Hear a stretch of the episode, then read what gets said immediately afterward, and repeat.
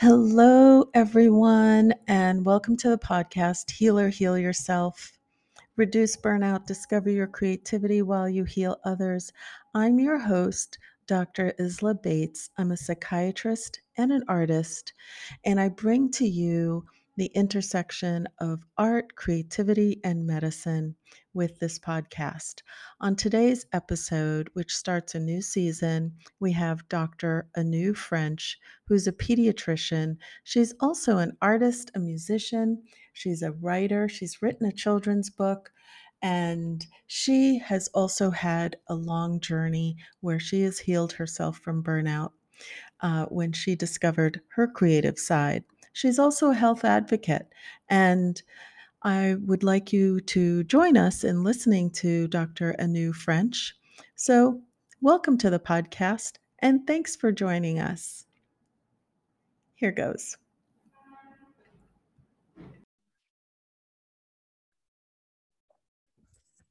Okay, well, hello, Dr. French, and welcome to the podcast, Healer Heal Yourself.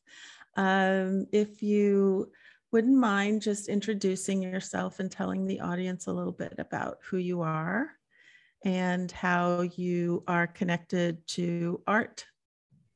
Thank you, Dr. Bates, for having me today. Um, it's really a pleasure to be here.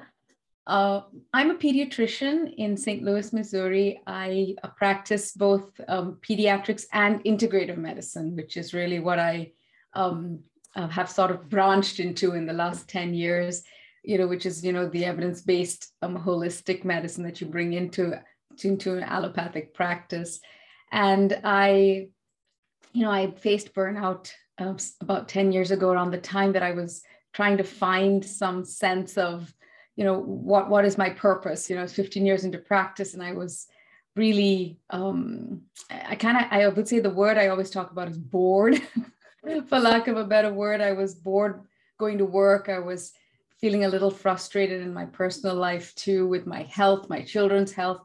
And that's when I discovered integrative medicine, but I also discovered art and music, things from my childhood, and brought them back into my life. And so it's interesting because I look at my life today, it, it really truly feels integrated because I, I really do um, practice the integrative medicine that I preach at work. I really bring that into my home and into my personal life. So that's sort of where I am today. I've been yeah. practice about 25 years and about 10, do- 10 of those have been in integrative medicine and really with a focus on art and music.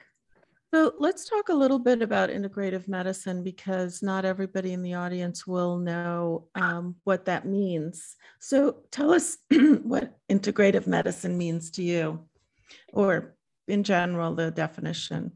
Sure. I think integrative medicine to me is good medicine. You know, it's just it's good medicine. It's where we're taking into account the whole person, the whole child, and the whole family unit in pediatrics.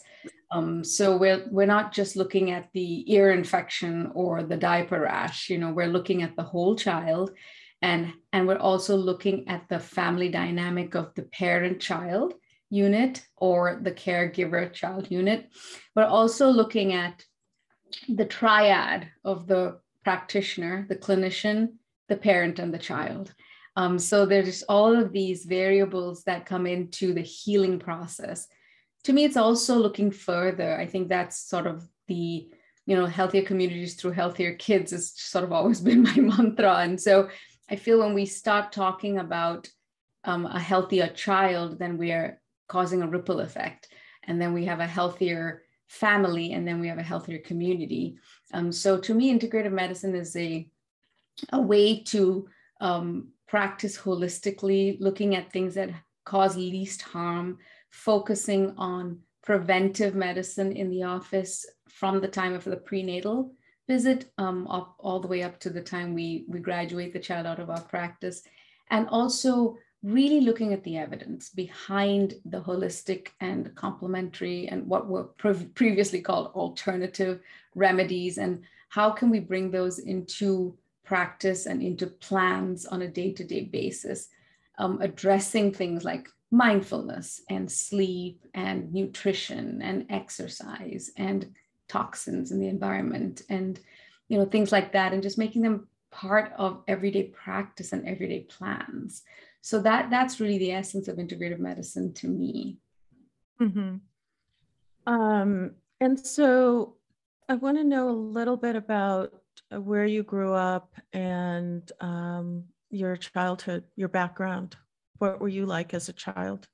Well, I was born in India, but within a year of my birth, my father, um, uh, my parents um, moved to the United Kingdom. My dad is a plastic surgeon, and so he he moved there for his higher education. And so I spent a, a good part of my uh, childhood in the UK. Um, and it, I have mixed memories of that. I think because you know I actually did face a lot of racism and um, exclusion because of how I looked and how I sounded and and and so it's fascinating because I think that has formed a lot of my basic um, you know when I work now I do a lot of a lot of work advocacy around um, you know social determinants of health and where you know racism really affects that tremendously um, trauma. Now, how long were you in the UK? So I was there for the first eight years of my life. And then okay. I came back to India for a short period of time. And then my dad went back again to the UK to do more training in burns and microvascular surgery. So I was there for a significant portion of my teenage years. And um, I have formed a lot of you know great friendships that I are still sustaining so it wasn't all bad but I do feel like that um, that was very and a very important turning point for me when I realized how you are treated differently for the color of your skin or maybe the way you sit. How and did that impact you, do you think? Um, I, I think that it, you know, I was shocked as a child and because I've grown up, you know, really not really understanding some of the reasons for why I was excluded or made fun of, or um, they call it ragging in, in, in England. I think it's here, it's like hazing maybe would be a word yeah so you know just that just being able to speak up it taught me how to speak up for myself um, it also taught me um, you know how important my sense of identity is like i have a, a, strong sense of my indian heritage and culture and holding on to that and teaching that to my indian american daughters and also i think it's given me huge insight into their experience here as indian american girls and um, you know, bridging two cultures, bridging two um, continents, for lack of a better word, um, yeah. always being judged first by, you know, how you look before anything else. Those kinds of experiences um, have taught me to sort of have a, a good sense of who I am today right. and and what I what is important to me, what I value, and and my practice today is extremely diverse socioeconomically and um, culturally and racially and i feel that that comfort um, um, that I have in the practice and also the comfort that families have coming to me is because of this this experience I've had as a child and also as an adult um, facing these kind of challenges. So, but that yeah, and then I came back to India for my medical training, and then I uh, came here to the US for most of my higher education. So, yeah. And did you encounter any racism in the United States when you came here? Yes, I would say yes. Uh, it was uh, a little different from when I was a child, where it was sort of, you know, name calling and things yeah. like put gum in my hair and, you know, throwing books at me and just sort of, you know, childish pranks. I think as an adult, um, the racism is a lot more subtle, you know, mm-hmm. and um, when I first came here as, as a, a, fresh immigrant, as I call it, straight off the boat, mm-hmm. I didn't want to rock the boat, literally. Like, you know, I adjusted and I didn't really, I didn't really speak up. I didn't have a voice, I always say. And I always am so appreciative of all these strong women who stepped in and spoke up for me at the time. Um, because there was definitely a, a sense of, I think, a, a, sort of a judgment about you automatically. Uh, things like assuming that you don't really know how to speak English or um, assuming that um, you know every Indian on the block or every Indian in St. Louis, you know, things like that, you know, or certain assumptions that are made that are, you know, they're microaggressions um, in Micro a way or macro. Oh, macro, right? Exactly. how you want to look at it. Them, right, exactly. So, um, yeah. yeah, definitely. I mean, at every stage, I think there's always been that. I think that uh, that still exists, and you know, I taking my children to uh, to political events and teaching them, you know, to understand uh, these concepts and how they affect everybody's lives differently, I think is a huge part of how I parent them. Right. Yeah. Um, I'm also an immigrant. So, um, but I came here at a much younger age uh, to the United States. And there are times when I feel more, more so lately that saying I'm an immigrant is almost like a bad word now. you know, I used to be uh, extremely proud of being an immigrant, um, coming to this country and, um, you know, becoming somewhat successful, you know, it, just from my immigrant background. But now sometimes I say, well, I'm an immigrant, and people kind of look at me suspiciously. you know, there's like this negative uh, attachment to being an immigrant. Have you found that to be true? Yeah, I think that um, you know there's this concept of the model minority with Asians. Yes. Um. So sometimes we, you know, I there I, I always tell my children, you know, I've learned to live my life where I'm expecting to explain myself and never being given the benefit of the doubt. Like in any situation, because of my, the color of my skin, you have to prove and yourself. I have to prove time. myself, yeah, all the time, and probably work twice as hard um, yeah. for everything. And that's sort of an immigrant. I think it's an immigrant blessing and a curse. I call it. You know, it's just ingrained in my epigenetics to be that way, and it's hard to not be that way. You know, to just to just yeah. ride into a situation and expect everything to just be you know smooth and perfect. You know, because, but um I, yeah, you're right. I think the anti immigrant sentiment in the last few years has definitely gotten stronger. Um, mm. and, you know, it's funny because we, I, I, was just part of a concert series called the Immigrant Song, where we mm. had a, a, diverse group of um, immigrants and uh, all of us US citizens, but immigrants, yeah. um, come up and sing and tell our stories. And it was so powerful, I think, for the audience to hear that. Um, yeah yeah and so i think if we can go out there and and use our voices to explain yes. to people yes that there's a huge i think the united states is where it is because you know as they say in hamilton the immigrant right gets it get we get the job done alexander hamilton was yes. born in uh, nevis which is uh, mm. the sister island of where i was born wow. um, and uh, you know, this country, of course, is full of immigrants, right? Um, I'm in a book, an anthology of immigrants called Alien Nation, which is a really fascinating read as well. So um, it was the first time I was able to voice, to use my voice and tell my story. We had done it publicly at the Public Theater in New York. And then during 2020, um, the editor decided to, you know, put some of these stories together. So, uh, yeah, I think telling one story. It's so important. So, so healing. Yeah, fabulous. Yeah. So I love that story of the immigrant uh, song as well. That sounds beautiful. So, um, so you were a kid, it sounds like, who was teased a lot, and um, you know, went through some pretty rough times, but you're also very resilient. And where do you think that resiliency comes from? So I think there are a lot of factors. Um, you know, every life experience I've had, you know, has sort of pushed me to this dark place that I I had to rise from. You know, mm-hmm. and when I got I got divorced in 2010, and that was a huge uh, moment for me after 20 years of marriage. Um, and I, you know, my children were young at the time, and they joined this uh, group at school called Kids in the Middle, which mm-hmm. is a support group for children of divorce through the public school systems. And they would come home with all of this information on ACEs, adverse childhood events. And it's crazy as a pediatrician, I had never heard of it.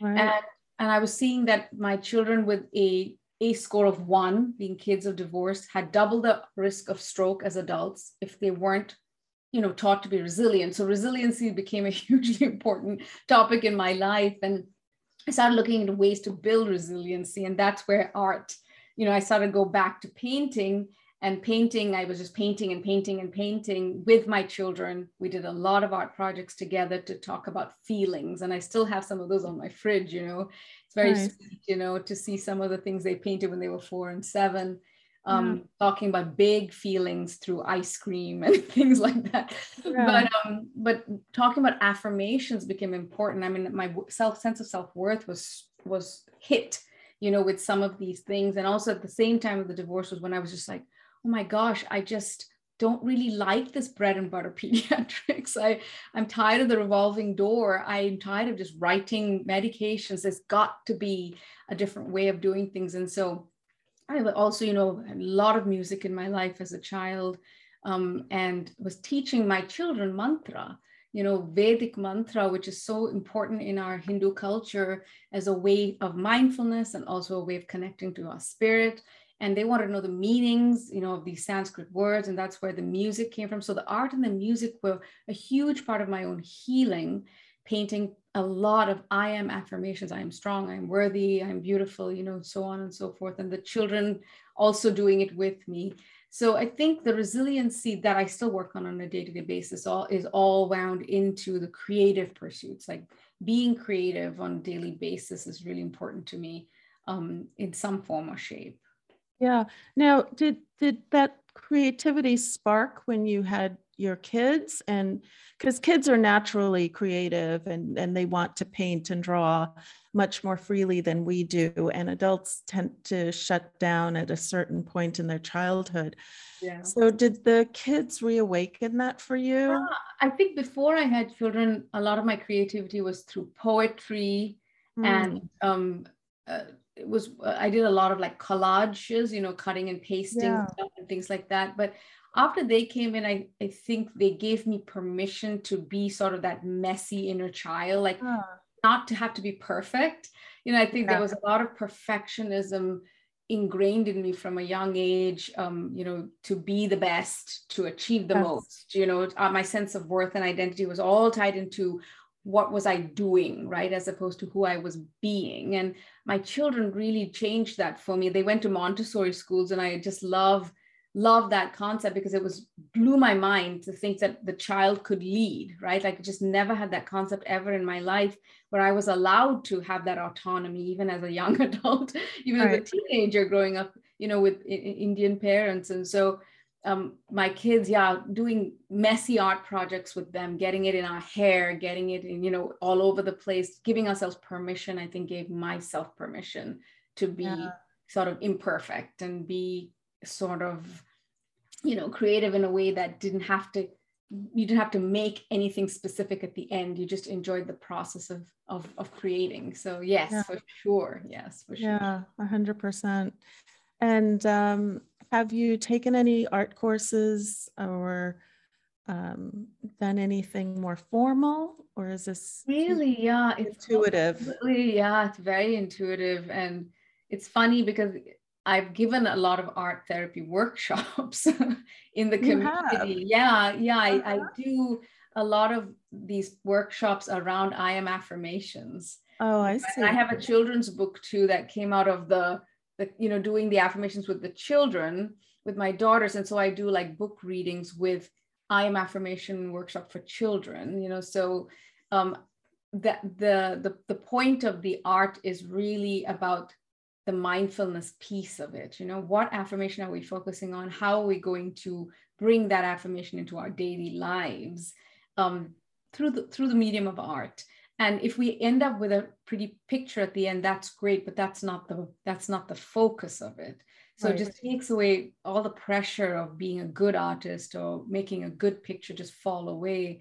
And we're really focusing on you know being able to be in a chaotic moment and just reaching for that affirmation in that chaotic moment um, and remembering how you got there through the art the medium of art. Yeah yeah, I think that placing judgment um, on on our work is it, it, tends to inhibit us in a lot of ways. Um, you know, a lot of people will stop themselves before they even try. And they'll, they'll just say, oh, I'm just not good at that. Or I hate art. Or, you know, I can't draw. I can't draw a straight line, which exactly. actually you don't want to draw a straight line if you're an artist. yeah, exactly. the beauty is in the imperfection, right? Exactly. So, um, how do you see art? What is it for you, and how you know? What me, is it? I mean, I I always say art saved my life. honestly.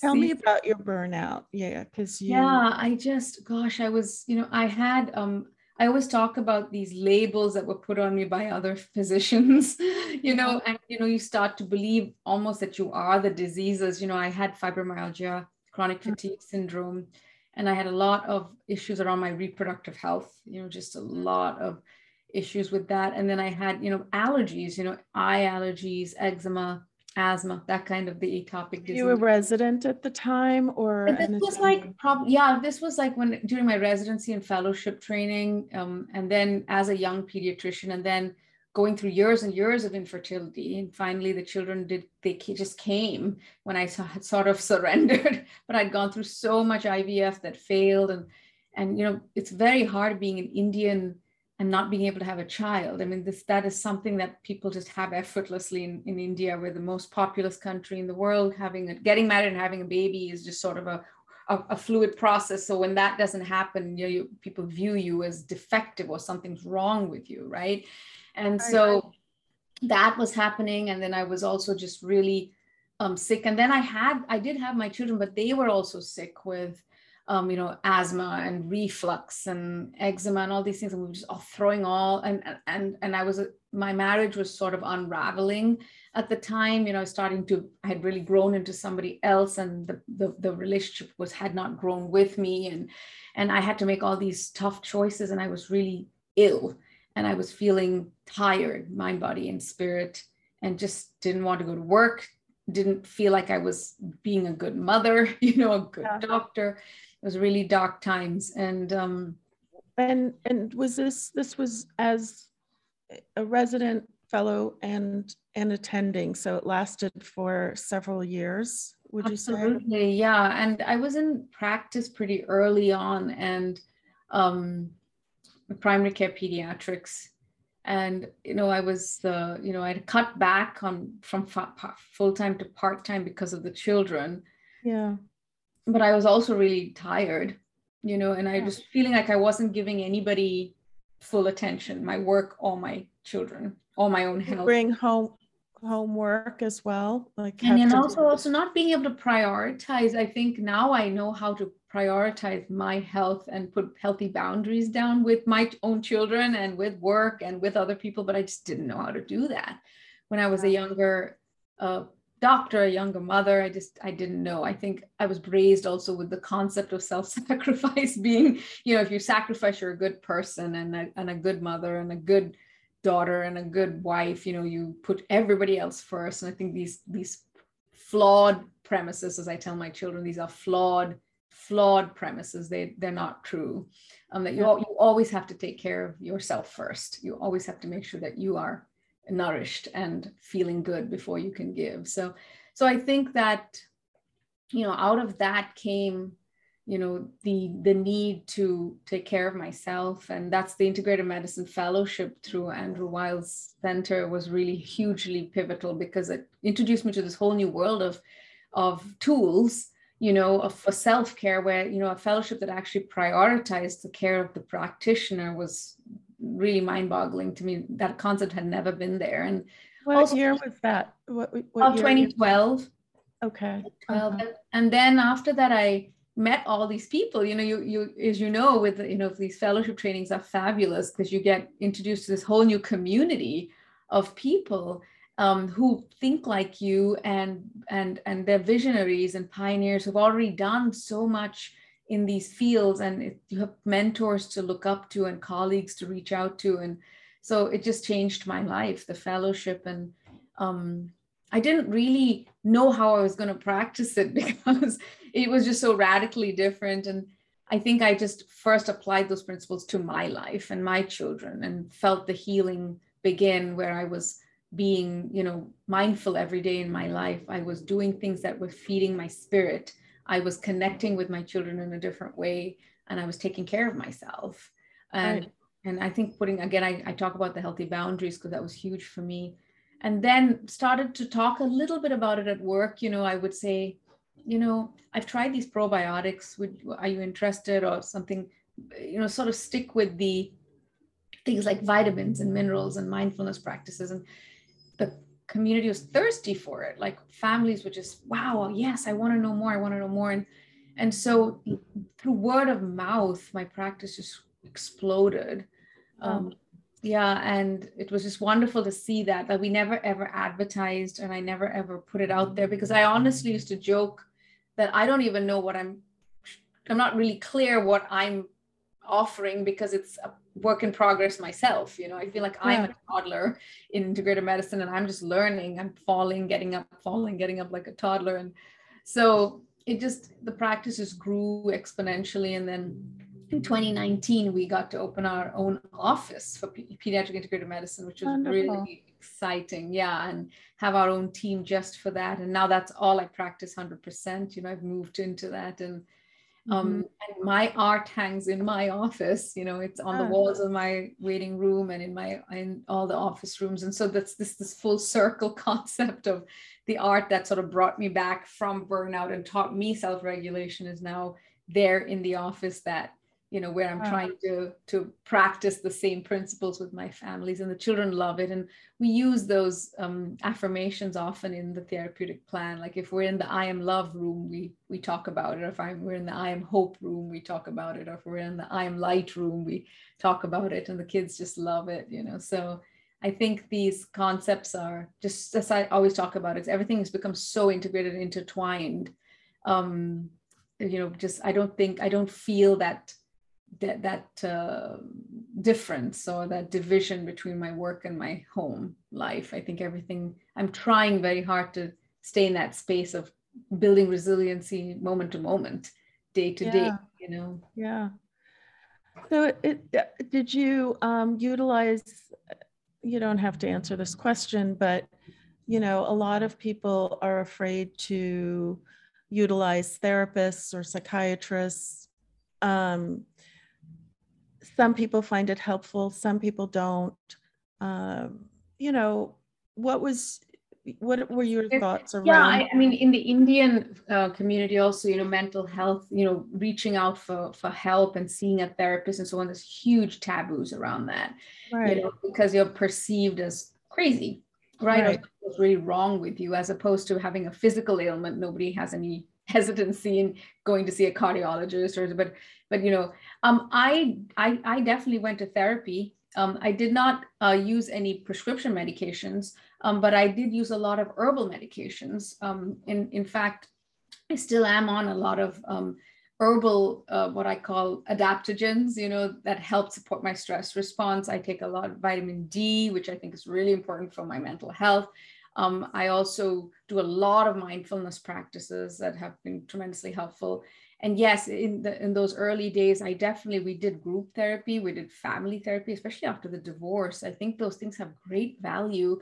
Um, there's just no objectivity when you're in a situation like that doesn't matter how much training you have you know in that moment you really need the guidance of other people so yes absolutely and i did what I call art therapy, my own art therapy, and I still do. I mean, I think I do uh, some sort of I am affirmation every day in some medium, whether it be pastels or just a you know, uh, you know, scratch off, uh, you know, a little piece of paper or a pencil or, um, you know, painting. Not always acrylic painting, which is what I like to do the most, but um, I think I'm always affirming myself in some way through art. So so yeah definitely and i and i think you know it was because my kids went to that support group at school that we i learned about aces and it took me on this whole trajectory of learning about resiliency and, and doing research in that area and making it a huge part of my life and yeah, yeah. for my professional and personal life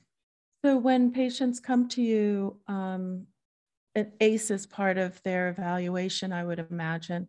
Can you tell our audience about ACE, what, what it means? Sure. so I think familiar? that um, yeah i always talk about the different kinds of stress you know i, I think there's you know this you know the you know the healthy stress um, mm-hmm. you know, which is right now when you're being interviewed, you know, your heart rate's up a little bit, you're, you know, you're you're a little bit anxious, you know, because you know you're, you know, you're you're you're um you're you're on, you know, and so that's a good positive stress. Your, your body needs a little bit of a challenge. And then once this interview is over, my body will bounce back and I'll be fine. well, I hope I can put you at ease. then we have like, you know, sort of the tolerable stress, which is like a divorce or a death mm-hmm. of a pet or something. But then we have toxic stress.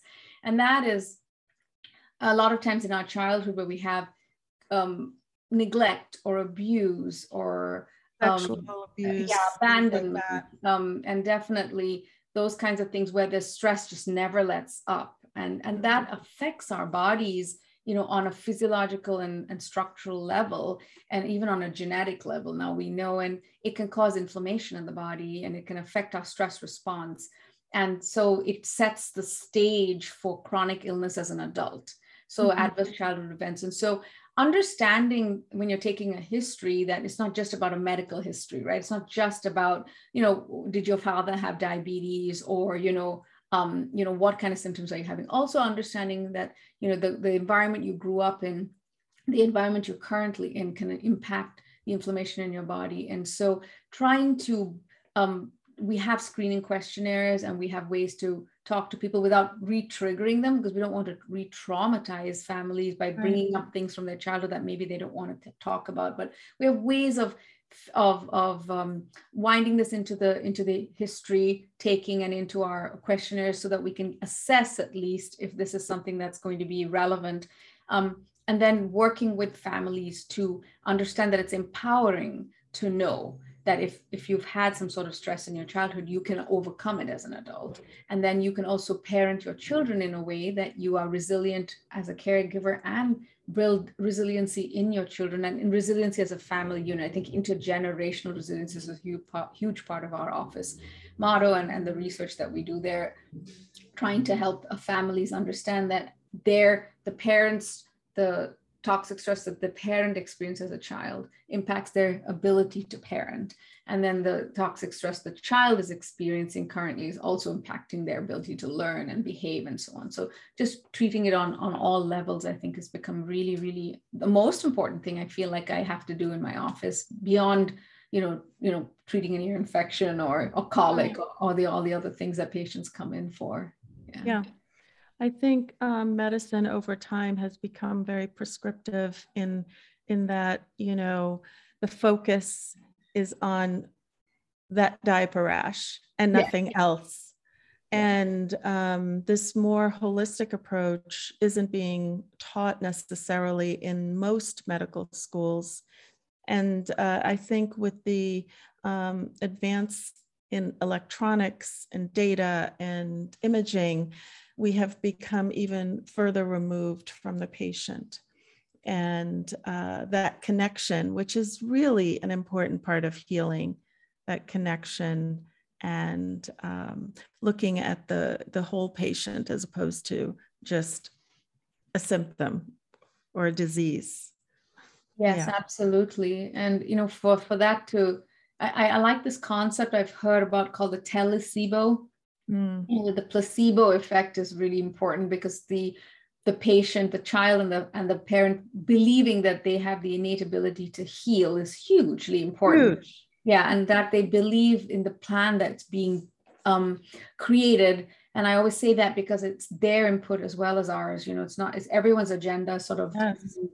But then the telesebo is actually the healing presence of the, the practitioner in the room, how present they are and how nourished they are in the moment also impacts the ability of this of, of the healing process. So i think i always talk about that with my families too you know?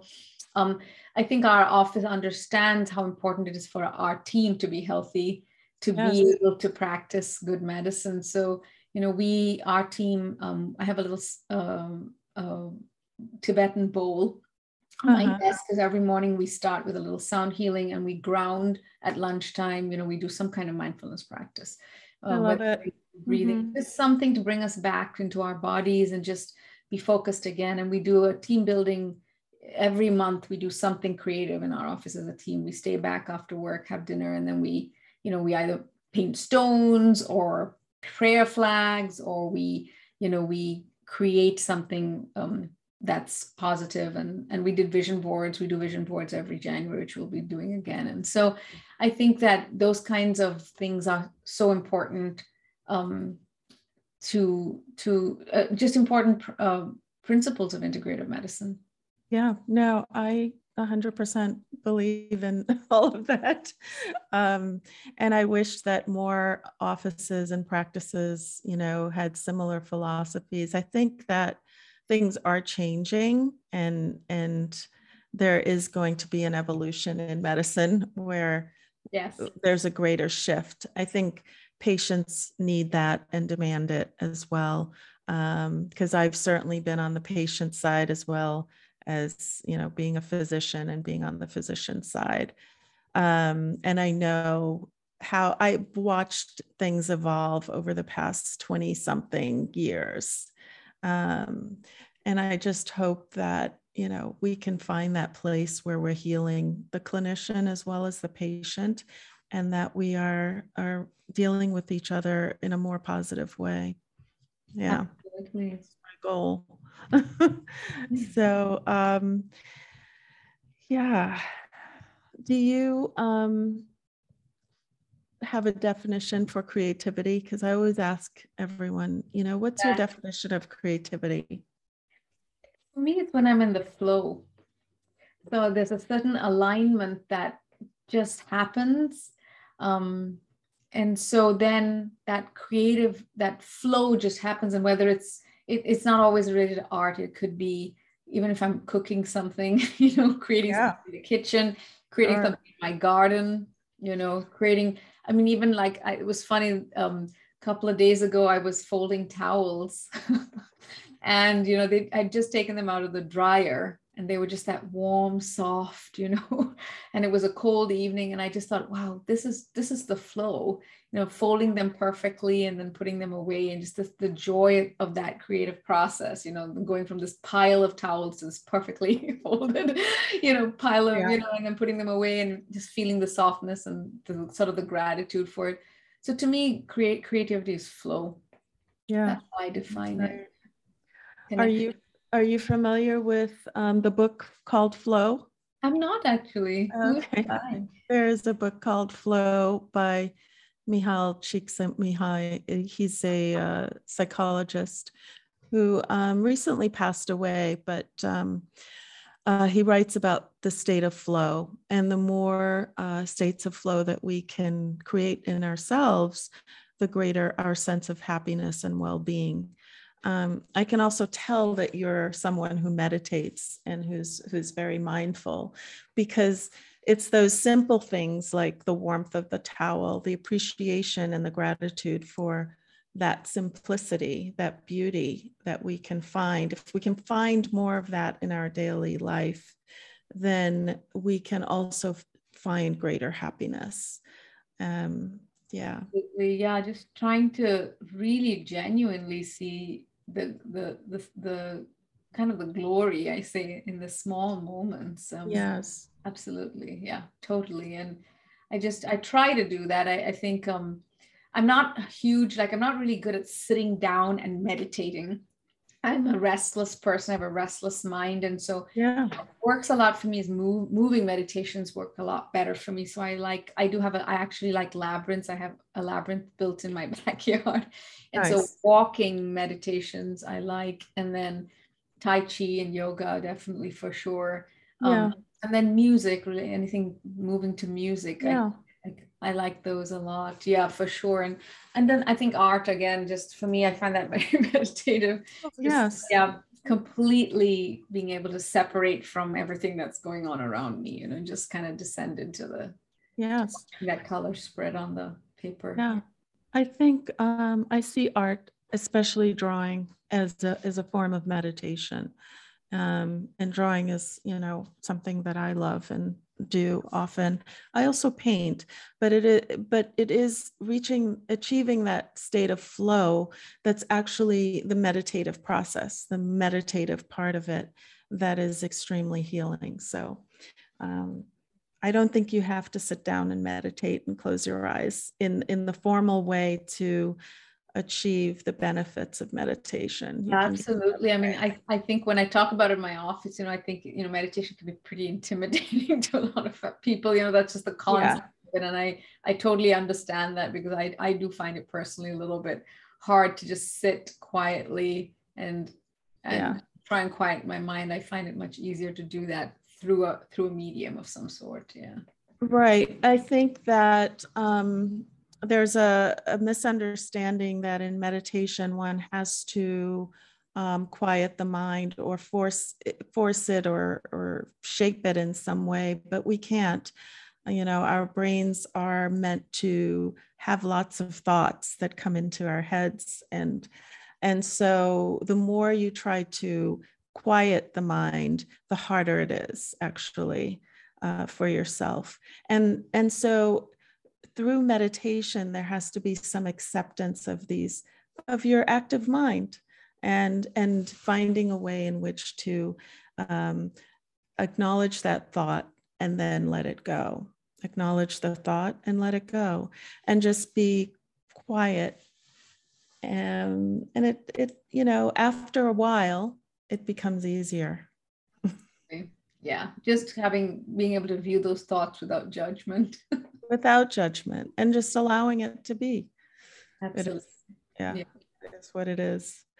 Um, so, anything else you'd like to add? I know I haven't seen. Um, I see that you've got art in the walls there. I, oh, I did. Yeah those are my, yeah, my, my, babies as i call them yeah. yeah you know one of the things that i wanted to just mention is the beautiful thing about art is that it's it's a way of um, externalizing feelings that's one th- aspect but then the other aspect is that over time you can see a transformation you know and growth and so it, it's a way of documenting transformation and growth as well.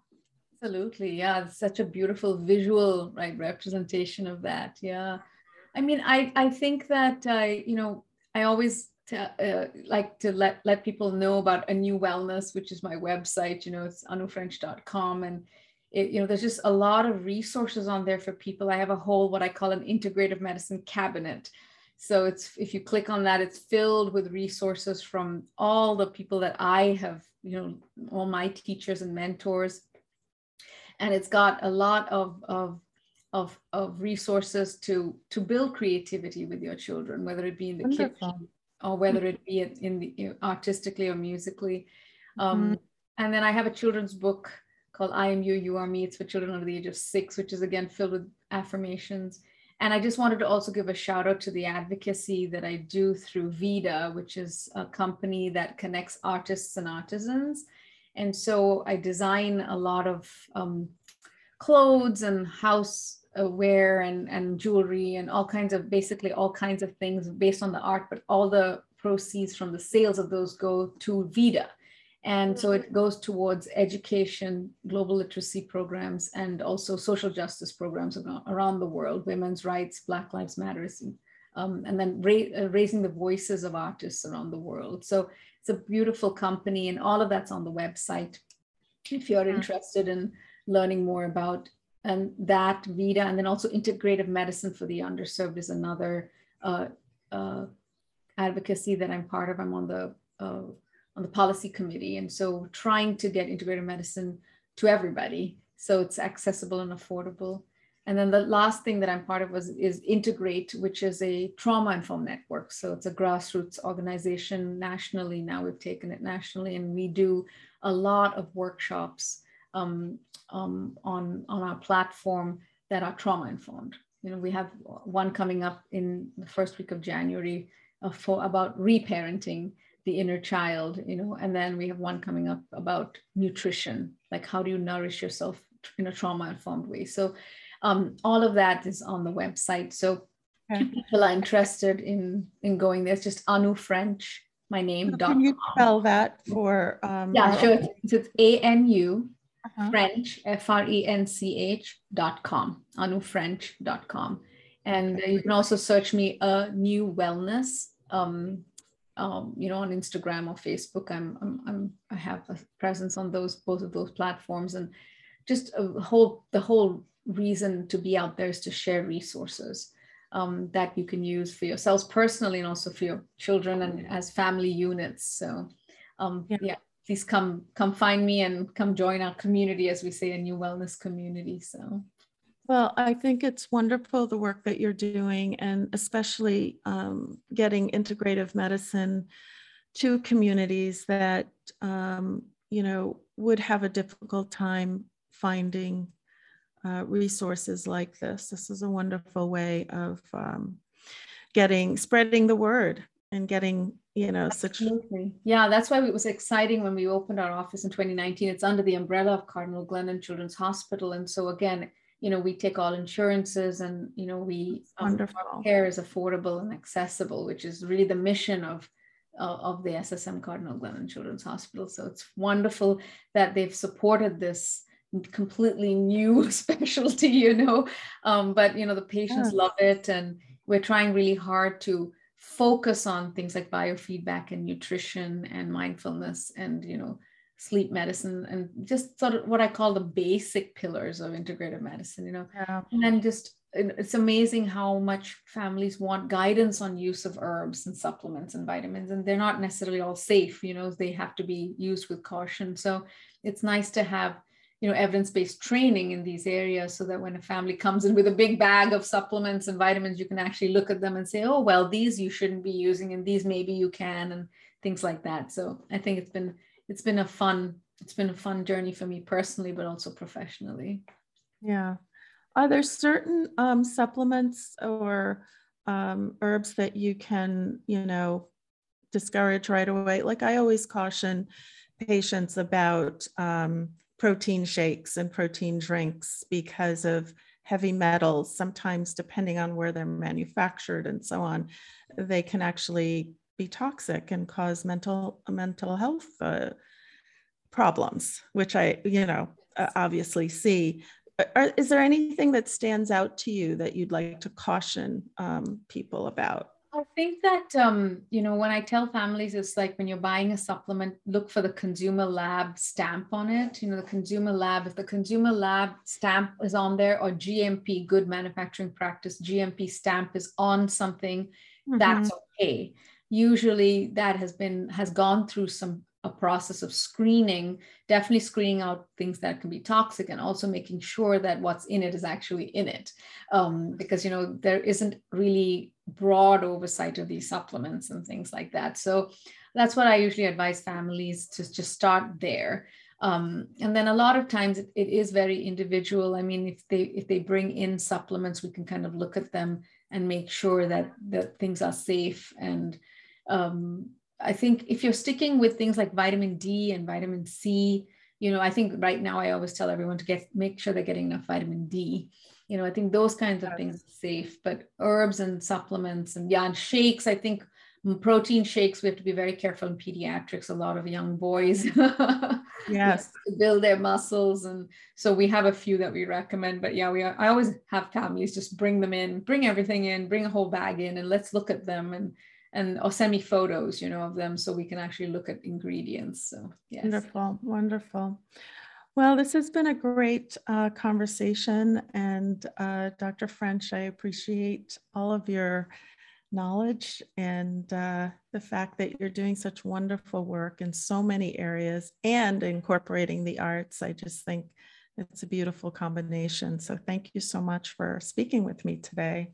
Thank you so much for having me on. And it's just really great to connect again, to see you again, you know, after the fellowship training. And I, I'm just grateful that there are, are people like you in the, in the world of mental health also who are understanding the connection between you know the mind body and the spirit because we need more people like that too out there right yeah who are just you know who uh, understand that they aren't separate entities and that they do that everything is connected and also that you're giving this a platform for art you know to, yes. to thank you so much for doing what you're doing too. And uh, i always say thank you for being a warrior in the healing spaces you know, being a warrior in our healing spaces. Yes um, yes it, it is a journey and it is it's an important one. So thank you so much.